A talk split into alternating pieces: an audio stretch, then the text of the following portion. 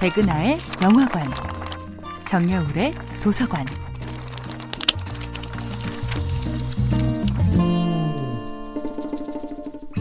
안녕하세요. 여러분들과 아름답고 풍요로운 책 이야기를 나누고 있는 작가 정여울입니다. 이번 주에 만나보고 있는 작품은 인어공주입니다.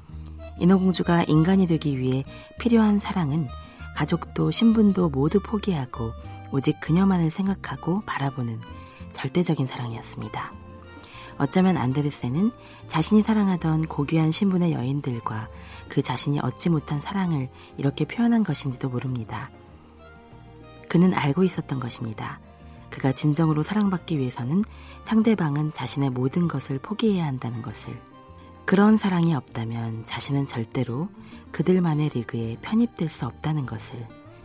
빈민가 출신의 안델센이 평생 넘을 수 없었던 신분의 장벽은 인어와 인간의 차이만큼이나 높았습니다.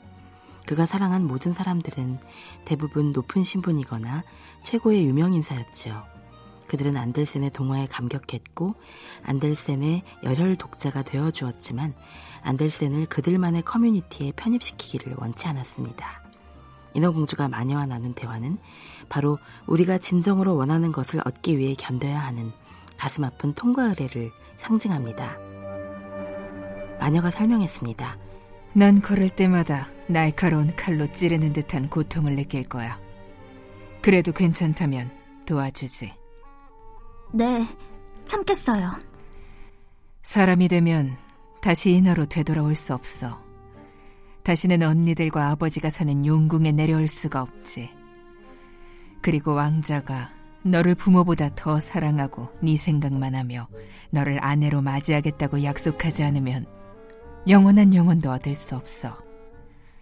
왕자가 다른 아가씨와 결혼하면 다음날 네 심장은 산산조각이 나서 물거품이 되고 말 거야. 그래도 하겠어요. 하지만 네 목소리를 내게 줘야 해. 귀한 물약을 얻으려면 가장 귀한 것을 주는 건 당연하잖아. 제 목소리를 빼앗아 가면 남는 게 없잖아요. 아름다운 모습이 남지.